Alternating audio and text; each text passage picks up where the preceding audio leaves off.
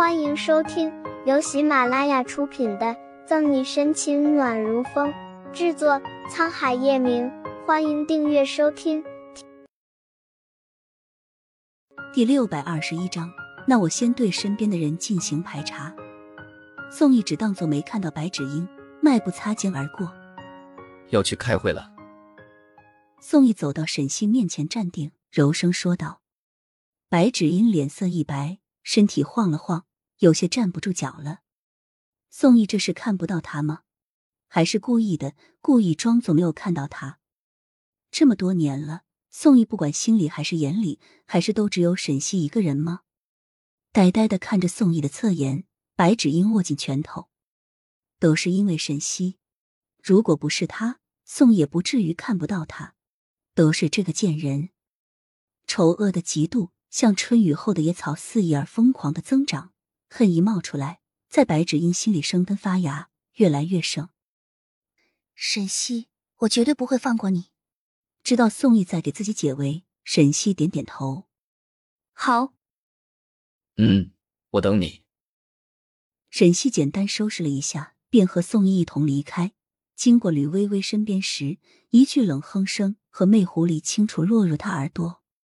淡然瞟了眼吕微微，还有要事的沈西，没有和他计较。沈西的眼神实在是有些狠厉，一时间吕微微噤声，气得跺脚的也走了。白芷英恍惚的站在那里，脑海里却放着刚才的一幕。他恨得握拳，指甲刺入皮肉，皮肉之疼，他却毫无感觉。会议室里，宋毅和沈西坐在一边，对面是杨菊，桌上还有几杯茶。沈西有些乏累的端起桌上的茶水，喝了几口。等他放下茶杯，会议便正式开始。抱歉，这次是我办事不力，丢了那么重要的储存卡。沈西站起身来，自觉认错。他垂下眸子，接着说：“我认错，任何处罚我都接受。”小西，并不全是你的错。宋毅温润的安慰道：“现在最重要的不是自责，是先找到储存卡。”宋副局说的对。杨局叹气一声，面色凝重。刚刚我让顾清和警卫队的查了监控。在中午十二点五十到一点十分的二十分里，监控录像被人刻意破坏。我仔细想了想，很有可能是我们警局内部的人。本来只是猜测的沈西越发肯定了。内部的人，杨局若有所思。以目前的情况来看，这个可能性比较大。宋毅也赞同道：“既然是内部的人，唯有两种可能。”要么和外界有所交易勾当的，或者是针对小溪，而后者也许还不知道储存卡的价值和秘密，可以稍微放心。但我就害怕是前者。沈西的秀眉紧蹙，沈西倒是希望是后者，这样对他们的反恐计划不会造成太大的麻烦，不然他当真是罪魁祸首了。幸好的是，储存卡需要小沈和我的虹膜才能打开。我们务必用最快的时间找到。看出沈西的担忧，杨局用浑浊的眼神安慰他。宋毅在旁点点头。我会派人在外界打探，看看这段时间有什么异常。警局我也会盯着。那我先对身边的人进行排查，看谁会拿走储存卡。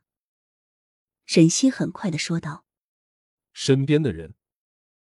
杨局负手而立，思索片刻。小沈平日虽然严厉了些，但待人都不错。你有没有什么怀疑的人？会不会是吕薇薇和白芷音？我刚才接小西的时候，便看到这两个人在为难小西。哦。杨局挑眉望向沈西，沈西撇了撇嘴：“这二人不过是来落井下石罢了。不过从目前情况来看，他们也确实有嫌疑。”沈西在脑海里仔细回忆一番，整个警局要说结下梁子的，也就吕薇薇和白芷音了。储存卡的事，除了我们几个，就没有谁知道。而凶手的目的明显，反恐特战队的成员不得不加入嫌疑人名单。杨局点点头，在心里记下了这两个人的名字。那么，先从二人着手，他们最近的动态就交给你了。宋副局。杨局果断分配掉这个任务。本集结束了，不要走开，精彩马上回来。